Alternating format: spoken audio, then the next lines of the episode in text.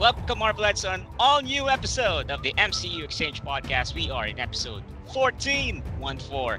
And I uh, hope you guys are staying safe at home and uh, you can listen to us over at different platforms, starting off with Spotify, YouTube, Anchor, Google Podcasts, Breaker. Just go listen. Just go follow us on, on, on uh, over there so that we can you know, give you a shout out. You can listen to a lot of our episodes as we talk about the Marvel Cinematic Universe. And uh, just want to give a shout out to all our followers at Facebook, at facebook.com slash DMC Exchange. Please do like us there. You can also follow us on Twitter, that's twitter.com slash MCU Exchange. You can also follow us on YouTube. Yeah, there are a lot of videos there. If you want, if you want to have that MCU um, feels, you can watch our videos there. And uh, there, there are a lot of news here uh, today, but uh, I'm going to introduce myself first, of course. My name is Aaron. I will be your host for this episode. Alongside me is Charles. What's up? And Joe. Hello. Let's get right to it over at the rundown. And breaking news in the past week, which is really new for us since um, everything stopped due to the coronavirus Yeah. thing. And uh, Mhm. first up, we have a brand new Phase 4 slate in terms of release date, not the current crop of films, but in terms of release date. It has been moved. And uh, to give you a rundown, here we go. Um, I'm going to give you an overview of the slate. uh, Black Widow was originally, of course, was about, about about to be released originally on May 1st. Has now been pushed back to November, November 6th, taking the original slot of the Eternals. Weird. and now the Eternals will now release on February 12, 2021, which is the original slot of Shang-Chi. So ev- every film has been moved one slot up. So the next one is Shang-Chi on May 7, which is going to be the summer blockbuster of the 2020, 2021. Next up is Doctor Strange and the Multiverse of Madness on November 5th. And now Thor Love and Thunder on February 18, 2022. That's phase four. Now we have release dates for phase five as well has been revealed. Um, especially Captain Marvel 2, which is now set to open on July 8, 2022. That is before, that's after Black Panther, set to be released on May 6, 2022. There's so much to unpack here. And um, Charles, what are your initial thoughts when you first saw this news? What are your thoughts about the new release dates? Well, when I first saw it, the first thing I thought was, finally, it took them long enough to fucking announce it.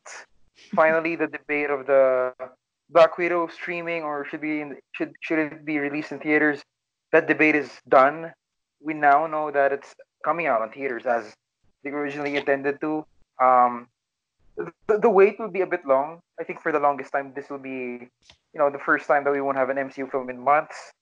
Um, obviously, with all these changes, is are the Disney Plus shows going to be the sort of opening to Phase Four?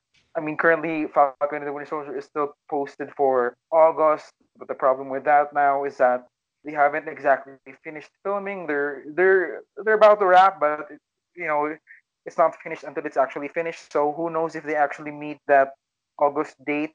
I mean, if if they do, then I'd be surprised if there's sort of if there's a, if there's going to be a connection between Black Widow and and Falcon the Winter Soldier.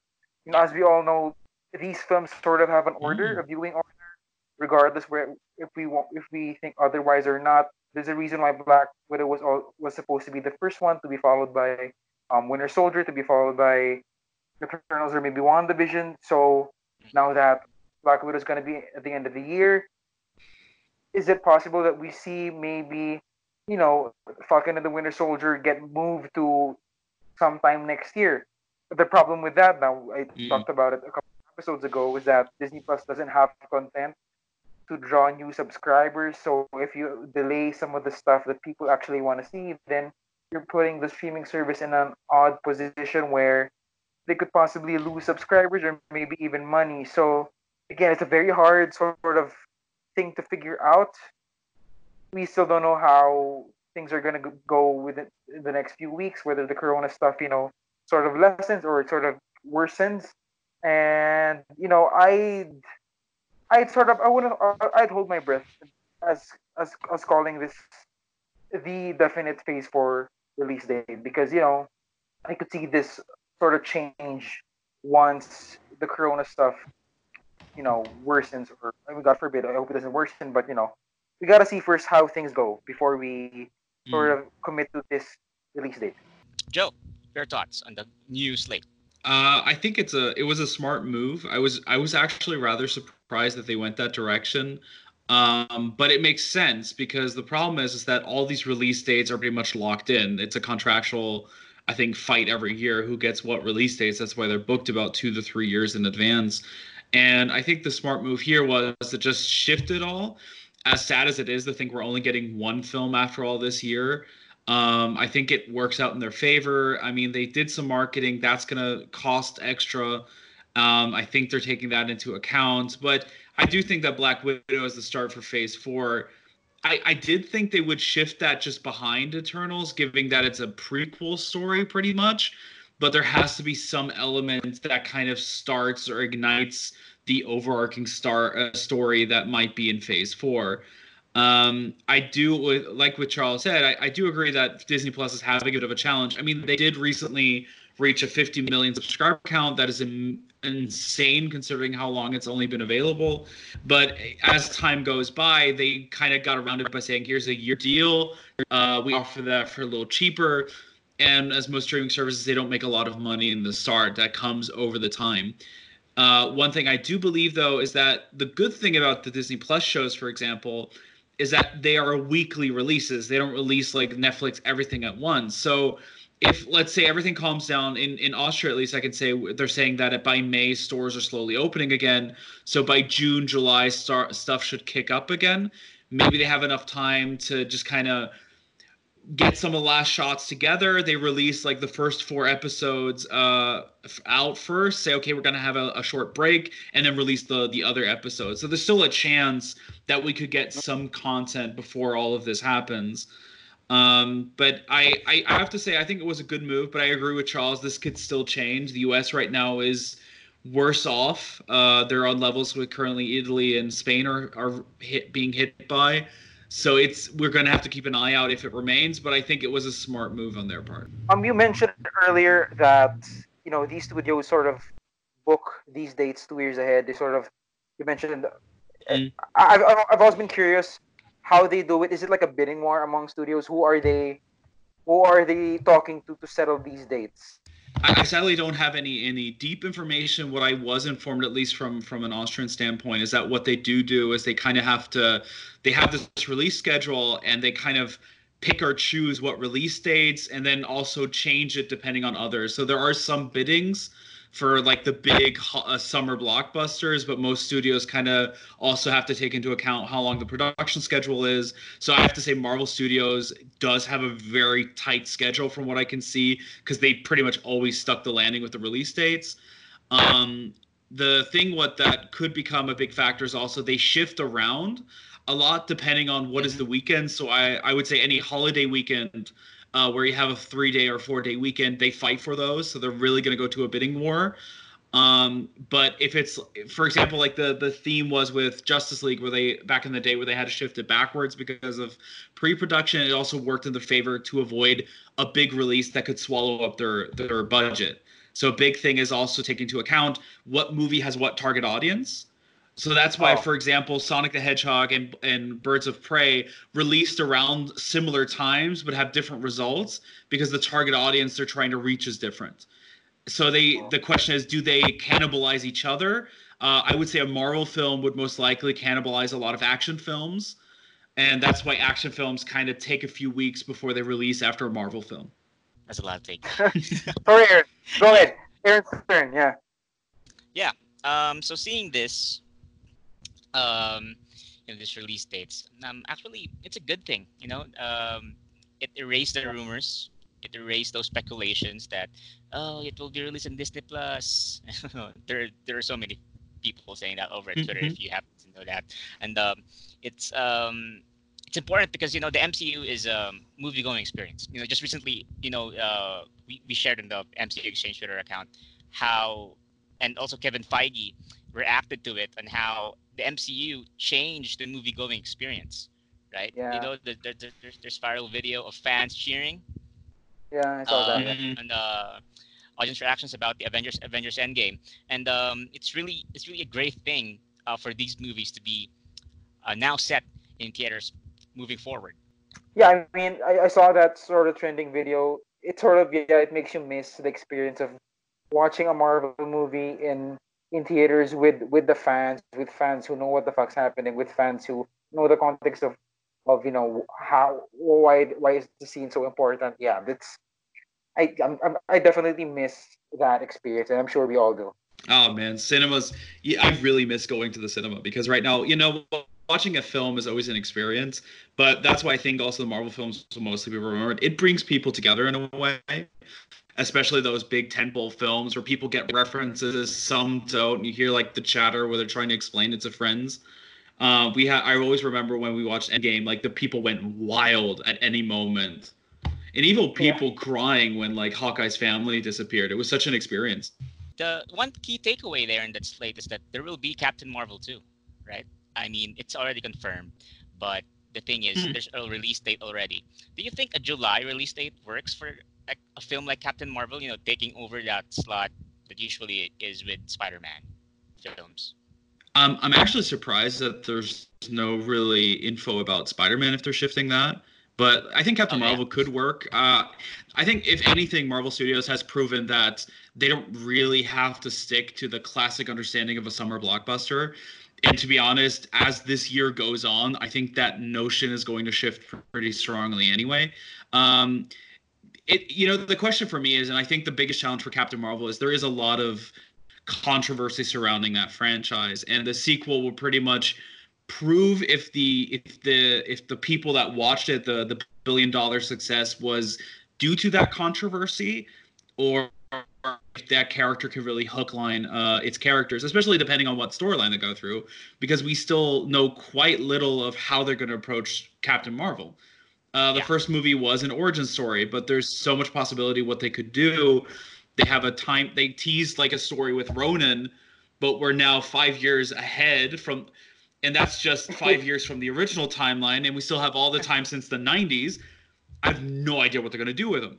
For the Captain Marvel stuff, it's sort of is it's it's among all the stuff we found out, everything was sort of expected. At least the Captain Marvel stuff was unexpected because, you know, it's mm-hmm. We, we haven't heard much from it since Kevin Feige did say last year during Comic Con that they were working on it. So that is sort of exciting. With regards to the Spider-Man stuff, as we as we always see on Twitter, um, it's not Marvel's thing to decide. Um, it's a Sony matter that I hope I hope they do address it within the next couple of months because know there's a lot of talk that what if it moves to November, then it can coincide with the Daredevil rights reverting, then we can maybe have that Spider-Man Daredevil crossover. It could happen. Mm.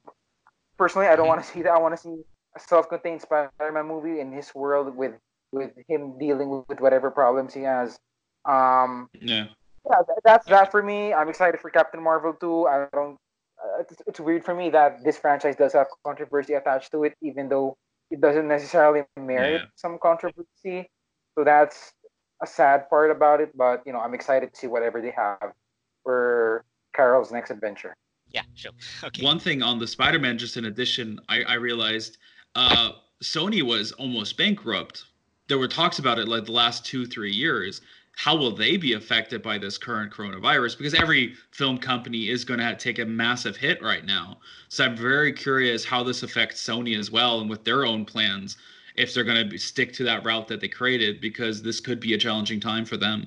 And I remember that now they're talking about Apple potentially buying Disney, but years ago they were talking about uh, Apple trying to buy Sony. So th- this will be an interesting uh, direction for film film studios in general. And I believe there will be there will, there will be a lot of talks and a lot of meetings after all of this dies down dies down, mm-hmm. right? There will be a lot of uh, pitches, meetings, you know, executive meetings, management management meetings, and talking about you know what to do. I mean, basically, it's a clean slate after this, guys, right? Okay, speaking of clean slate, earlier uh, we're now moving on to the next news. Earlier, Taika, Wa- uh, Taika Waititi, the director of Thor Ragnarok and the upcoming Thor Love and Thunder, went on an Instagram live. Um, basically, his first goal was to rewatch Thor Ragnarok, but as I actually watched the whole live earlier because I was covering it for the direct. And um, the Oh, thing nice. is, uh, there are so many reveals. At, it, at first, it was he was he was watching Thor Ragnarok, and um, kind of shifted there because Tessa Thompson and Mark Ruffalo joined in during that during that live, and uh, they talk about a lot of stuff. and you know, Taika talks a lot, and uh, he he babbles a lot about Thor franchise, and he, he actually made a fake script just to fool fans, showing that Tony Stark Tony Stark is alive. It's been uh, uh, Tony Stark and uh, Thor talking about you're alive. Yes, I'm alive. And then you and, and then also you mentioned that Thanos is also alive. It, it sent fans to the frenzy. But one of the more one of the more important reveals there is that we have our first concept art for Thor: Love and Thunder. Uh, we have a new concept art of Miek, uh, which has a new armor and also in Earth clothes, in a female Earth clothes. I don't know if he's Mhm. female or I don't know if he's or aliens as a gender or something. But the thing is, Miek will have a new armor. Miek will have a new. Uh, the uh, Taika mentioned that the Asgardians will try to blend in with the humans, and it will be fun to see. Real fun to see Asgardians trying to adapt to life on Earth, even after the five-year gap in Avengers Endgame. And also, we've received a new concept art of New Asgard. Um, it was they're trying to rebuild it because you know Valkyrie is the new queen. Um, Joe, when you first saw those concept arts, what are your first thoughts about? Is it different from Thor Ragnarok, or is it um, an upgrade from Thor Ragnarok? It's definitely what I can say. It's definitely Taika Waititi. yeah, It's what I thought. And this is a weird idea, but the first thing I thought when I saw the concept art was it was Miek in like a businesswoman outfit. And there were Yeah. the rumors that uh, Christian Bale is playing the villain, um, the Minotaur, who also is like a business owner of Roxxon. And for some reason, and I wouldn't be surprised by Taika to do this, would he turn half of Thor into a uh, espionage, uh, business espionage film, where they're infiltrating the the companies Asgardians, pretending they work there and stuff like that. I don't know why I had the idea, but it sounded fun. I mean, uh, that that sounds fucking hilarious. And as we all know, um, Taika was pretty coy on who Christian Bale was playing in the in the stream. I'm, sorry, I'm like everyone. I'm still on board for uh, uh, Christian Bale playing Dario Agger, the the corrupt CEO of Roxxon, who Mhm. can turn into a Minotaur, and like Joe said, that would be a funny sort of moment where everyone's sort of in suits and they're trying to blend in with within this company when they all they all stand out like what the fuck what the fuck is this alien in a suit he's not fooling anyone but yeah it's uh, I, I like the whole I like the whole concept art release um what what stands out to me was that was the Asgardian concept art of New Asgard rather when we will if you look closely in the concept art you could see some Viking ships in in New Asgard that excites me. I'm, I'm curious if we're gonna get you know sort of a more Viking esque um, production design. Obviously, with Asgard, they've sort of been Mm. high tech at the same time being sort of ancient. So I wonder what kind of technology they have with the with the with the Viking ships. Maybe they can actually fly. And obviously, we heard Taika say that um, Love and Thunder is gonna make Ragnarok look super tame, so I wonder what that means. We know we're getting the space shark, so that that alone just shows how fucking crazy they're going. Um, yeah, I, I, I fucking love this, the clips of of Taika goofing around with Mark Ruffalo. That gave me a huge laugh a couple of hours ago when I saw it, Yeah. and you know, Taika's the best, and it's it's it's pretty hard to hate something like this. Yeah, and, and and he's willing to take risk. He took a he took a risk in Thor Ragnarok. He changed the character, and it worked. And you know, you trust him. Marvel Marvel Studio should trust him in what he's going to do and what, what his vision in Thor: Love and Thunder. Also, he debunked several rumors. Just want to say that uh, he debunked several rumors about Silver Surfer appearance, about the Silver Surfer Yeah. Mm. potential Silver Surfer appearance. He said he simply said he couldn't say, and uh, he was like, okay, you know, typical Taika. And also, he mentioned that uh, and when when a fan asked him about a Beta Ray Bill appearance, he just said um, it's up in the air, which is a really weird wording because you know if you mentioned it, it's up in the air. You, are looking up at space. Mm. So uh, we, we already have an Easter egg in uh, Beta Bill in Thor Ragnarok, right? It was already teased. Yeah. So he's always sure out of frame above Thor. Yeah. do you think that with so much characters already in Thor: Love and Thunder, do you think it's the best movie to introduce Beta Ray Bill, or do you want an- another movie to introduce him? The thing is, Beta Ray Bill is such a key character to the Thor mythos, and you already have sort of Jane Foster turning into Thor here. So mm.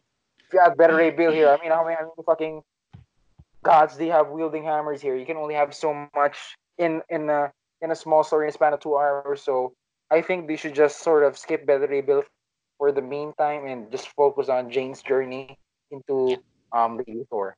You, you know i think the, the question is for me is what they're building up to and we don't know if like is this a new trilogy is this just is this going to be the last thor film because having a fourth installment is a whole new territory for the mcu uh, the thing that I find interesting is we have Groot, we have uh, Jane Foster Thor, we have Thor, we have Valkyrie, and there's the rumors of Beta Ray Bill. This doesn't seem too far fetched that they may have a Thor corpse moment. Something we saw in the comics not too long ago that they have like different versions of Thor fighting together. And I think yeah. if anyone would be able to pull off Frog Thor, it would be Taika Waititi there's there's a lot of interesting things they could do here, but I do think that they shouldn't overdo it. Uh, I think that's one thing that Ragnarok tried to do. Balances a lot. It works, but I think more and more could overwhelm a little. It's interesting you you said that Joe about the Thor corpse, you know, mm-hmm. and uh, it's been confirmed that you know Waititi revealed that space sharks will appear in Thor: Love and Thunder, which mm-hmm. is a star, which is also a reference to the Star Sharks. You know, in Jason Aaron's Thor run, one of the famous appearance of these sharks was when three generations of Thor coming together to fight them. And yeah, yeah. and uh, for all we know, this might be a tease on Waititi's part. We could see Thor, Jane, and Valkyrie fighting together to defend of this beast. You know, that, that's an inter- interesting mm-hmm. prospect. Mm-hmm. And you know, another one that he teased during his live is, uh, uh, of course, Mark, Mark Ruffalo joined in. They were joking around. They were joking around a lot of times and uh, he was he, Mark Ruffalo asked, uh, like, "Am I in there? Like, do you want me to join the next movie?" And White White White he hinted that we might we might see the return of Hulk in Thor: Love and Thunder, and um, you know. I, don't know if it's true because you know they're, they're joking around. They're trying to um, mm. invite fans to join another live stream for tomorrow. But the thing is, it makes sense because Hulk was familiar with New Asgard, as we saw in Avengers Endgame. He already had an established bond with Valkyrie, Korg, Miek, you know, after fighting alongside them during Ragnarok. And, you know, it will be fun to explore what he has been up to after the Infinity Saga and also his dynamic with the current crop of Asgardians. Joe, what do you think mm. of a potential return of Hulk in Thor 4? If, if he does return, I hope it's no more than a cameo because I yeah. think I love the integration of Hulk uh, with Thor in in Ragnarok. I thought that was a fantastic addition, but I think we're at a point where, as much as I love all these characters, I do fear that they would start overshadowing each other, and especially with the focus, like alone the stories they're trying to tell here. We have a new villain we don't know yet. We have new Asgard being told, Thor's story, Jane Foster's story. It seems Miek and Korg are getting a bit more focus. And then the the Guardians of the Galaxy are also probably part of it. So my only way it could work is that they show up in the beginning and then the story focuses more on Thor. So it's like a lead way out of Endgame. Uh, I would absolutely say that if Marvel Studios has the balls to just have a Hulk show up, no speaking lines, just walking around in the background, no oh one addresses God. it, I, I would respect them for that. yeah. Charles, your thoughts? Yeah, I mean, my answer is the same. I think um, if if Beta Ray Bill has a slim chance of showing up here, I think Hulk has a slimmer chance. I mean, yeah, you have the Guardians and everyone else here. I think at this point, yeah, just keep everyone in their lane sort of so to Mhm. speak, so we could get a more focused film this time around. Yeah, Because as fun as fun as Ragnarok was, it did feel unfocused for the most part. Like all the Asgard stuff was kind of lame, and all the Sak- Sakaar stuff was cool. So you know, just stick to one thing, and you're gonna come up with a. You're gonna end up with a, a great product. Okay. Next up, we have other news about Ant-Man 3. Uh, it was reported earlier that you know Marvel was reportedly keen on introducing the villainous MODOK and the Young Avengers in Ant-Man 3. We've talked about this, you know, uh, several episodes ago about the, Mhm. the potential appearance of these two, and now it's been confirmed that previous drafts written by Paul Rudd himself featured the featured MODOK. And um, Charles, can you expound on the current news about this? Well, the, the, this is probably my favorite sort of info this past week because it's, it's according to um, Geeks Worldwide, Thomas Polito, he said that MODOK is essentially the benefactor character we've been hearing about for the past few months. Um, in case you missed it, a couple of months ago, uh, a casting call came out that saying that Marvel was casting this mysterious character that they refer to as the benefactor. Um, Mhm. If I'm not mistaken, I heard that it was th- this character was gonna show up in a couple of MCU films. So hearing that this is in fact MODOK is very very exciting because um it's a fucking floating head and it's it, he's sort of the perfect villain to have in a crazy film like Ant Man. Like if you put him anywhere else, he might be sort of he might stick out like a sore thumb. But with something like Ant Man, it's super exciting. Um, unfortunately, if you've been sort of expecting that this was going to be Norman Osborn, it's not. I mean, I would I, I would have been fine with Norman Osborn, but MODOK is such a fun villain to have, and I'm excited that it's looking likely that he's going to be the big bad in Ant Man 3 because, as we all know, um, the report also said that Paul Rudd, who wrote some of the earlier Ant Man 3 scripts, had him as the sort of common villain. So I think it's very likely. Um, Thomas Polito also said that Young Avengers might happen here. Um, we heard that they were originally, they were originally going to have the Fantastic Four, which I think was a fucking terrible idea. I'm glad they scrapped that. Mhm. I'm glad they're, they're going for the Young Avengers. So as far as you know, as as, as far as story rumors go, this is fucking pretty exciting. Joe, your thoughts about this? MODOK, Ant-Man 3. Oh, I I am very excited for MODOK. Um, I I think it's a hilarious concept of a character. So introducing him in Ant Man three, I think, is a genius idea. I've also been a big fan of them bringing back elements from old films that just kind of weren't really utilized, like AIM. Um, uh, one thing that I, I have a bit of a theory on because Benefactor was talked about for quite some time. Um, that was potential, like even before Phase Three, I think ended. There was some kind of small rumor of some big casting they're doing that sparked the whole oh it's a Norman Osborn because Far From Home's coming out. Um, I I kind of think I remember that was like some kind of screenshots of a scene in Black Widow where you see Yelena on, on a table, and it said something like "aim" on a on a sign there. I wouldn't Yeah. be surprised if he is introduced as his normal human version in a prequel story to bridge the gap to the five years that he would then become the huge brain so they can kind of tease his existence and then bring him full on. So it's not like a oh here's a giant man and a huge he- brain. Uh, Yeah. huge brain just huge head. But I, I think it's exciting. I, I I agree that Fantastic Four would not have been a good thing to enter. I think that's just way too early, and at the same time would just take away from such an important characters. I do know that I, I think the director uh, Peyton Reed is a huge Fantastic Four fan who once actually prepared a script for a series on them, uh, a film on them, and I'd be very happy to see if some of those elements come over. Um, I'm really curious though if it's Young Avengers. I think it's going to be like a so either they can go two routes. It's like okay, they're training stature, the the next generation of for the Ant Man technology, um, and then she joins the Young Avengers at the end, or they go a different route and that Ant Man is kind of a part, a trainer of the Young Avengers. I, I don't think they're going to do that because that would potentially take a lot away from Ant Man.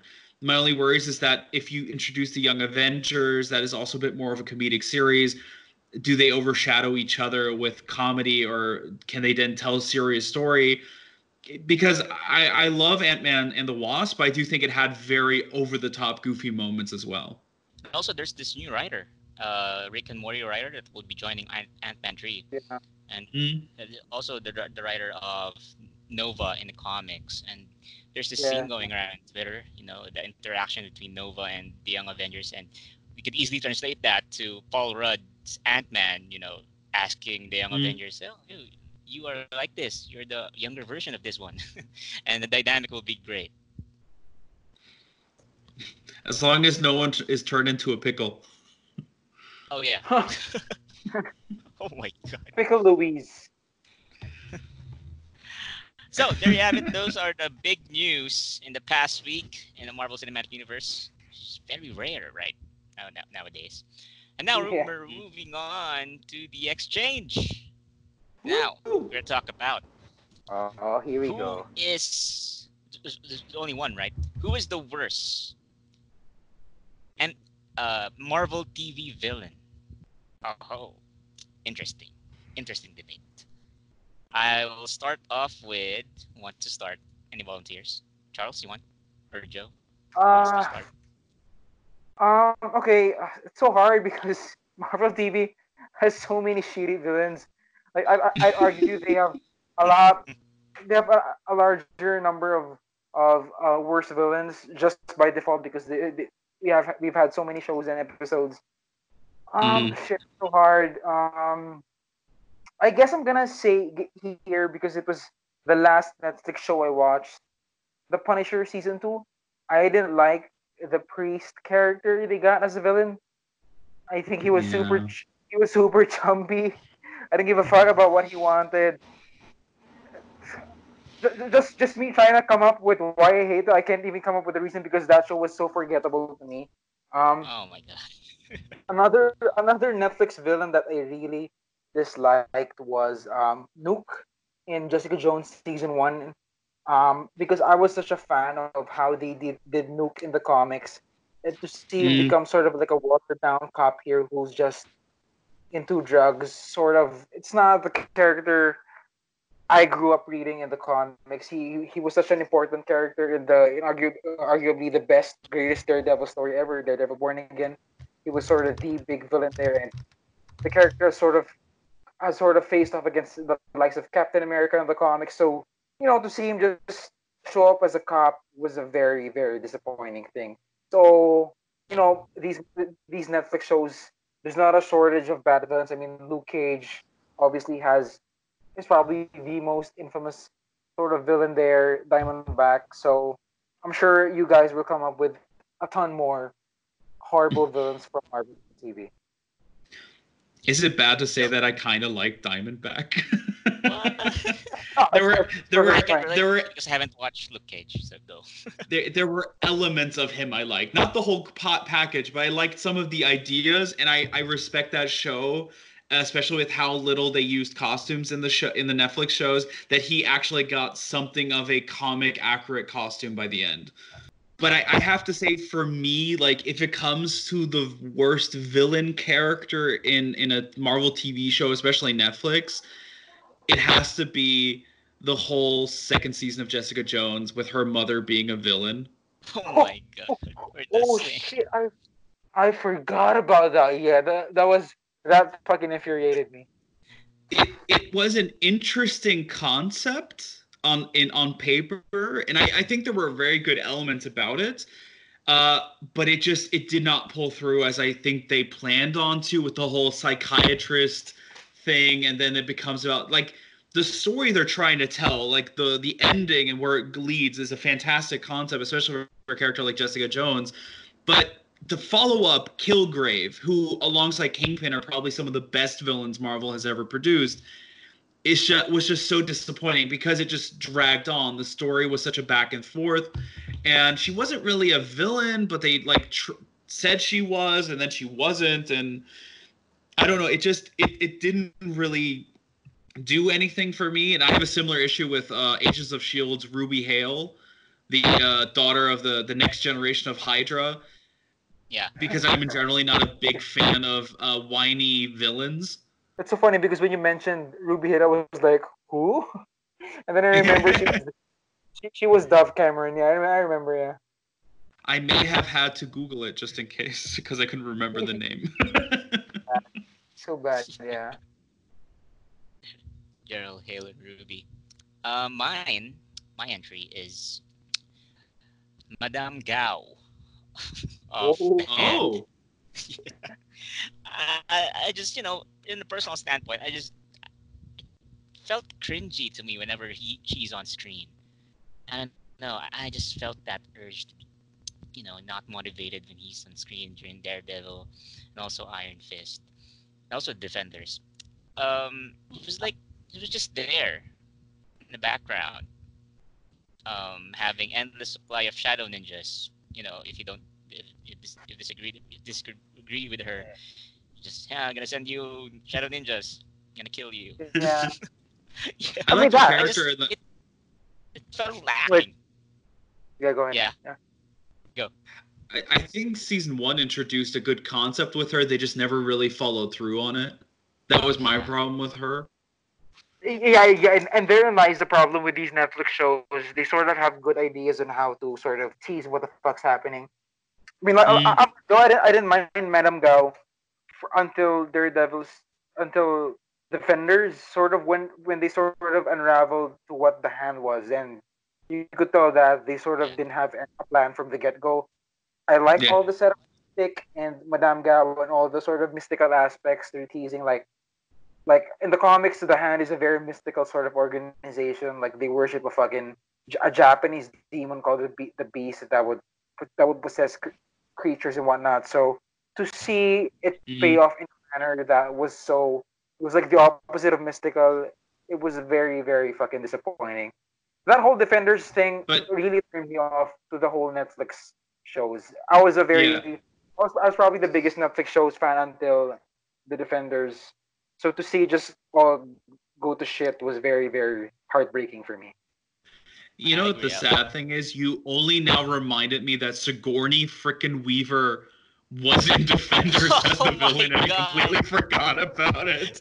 Another worst villain on the list. There you have it. I mean, Yeah. it's not a She just bad villain. She does an right? incredible performance. Yeah. Yeah. They just wasted the concept because they because everyone expects her to be a comic character, especially with the hand, and then it was just kind of like, oh, she's just evil Sigourney there. Weaver. yeah, she's just there, you know, trying to. Just disappointing, you know. I was so invested uh, before watching the Defenders. I was reading up. I was trying to prepare, and then when I found out about the villain, and uh, it went downhill from there. I, I can't even remember the character of Sigourney Weaver. I forgot the name. Yeah, absolutely. Same. Is it like just- um when you mentioned it, like- Joe, I just thought of it right now, literally now. Oh my god, that's so bad. So yeah, but that, that, the sad that's thing is they have some of the best villains too. That's what I find sad. I mean, Bullseye, Kingpin, Kilgrave, they're incredibly done characters, and then you have these. King- But I still Kingpin. think Bushmaster was incredibly well done, and uh, uh, oh, what's his name? Mah- Mahershala Ali's character. Oh yeah, Cottonmouth. got him now. Co- yeah. Thank you. Kamra. Who's now Blade. Yeah. Ooh, upcoming. Yeah, who's not Blade? Yeah. All right. Uh, so there you have it. Those are the worst Marvel TV villains. We have Madame Gao of the Hand. We have what's your entry again, Joe? Forgot. Uh, mine, uh, I, I almost forget again. Again, uh, Jessica Jones' mother. Oh yeah, Yeah, Jessica Jones' mother. This is Jones. And Charles, your your entry. Shit, I forgot. I forgot. I forgot my name. Who the fuck? They're so bad that we forgot. Uh, holy shit! I dude, I fucking literally forgot. Who? Who? I just fucking Uh, forgot. Punisher 2, uh, the priest guy. Uh, the priest guy from Punisher too. Oh Thanks, yeah, Joe. Yeah. please. Oh my god, So Those- bad. that's that's that is testament to you know that why they are the worst villains, guys. We forgot about them like literally a minute. we were just talking about it. I love So- how we all did it. Yeah. So, gu- So there you have it, uh, folks. For those of you are listening, uh, if you have another entry in the worst Marvel TV villain, you can tweet us at twitter.com slash mcexchange. You can also like us on Facebook and comment on the next post about the MC Exchange podcast. Feel free to comment your Marvel worst Marvel TV villain, and we can read it on the next episode. Um, you can also follow us on Spotify, YouTube, Anchor, Google Podcasts, and Breaker for all the latest episodes, the past episodes. You can listen to it while at home, staying in quarantine. uh, you can also follow me on Twitter. That's twitter.com slash Aeron Chino. That's A E R O N C H I N O. You can also follow Charles on Twitter. You can follow me on Twitter at CFS Villanueva. And Joe. At that Abel, T H A T A B E R L. So this has been another lengthy and informative episode of the MC Exchange podcast. You guys keep safe. Till next time. Till next time.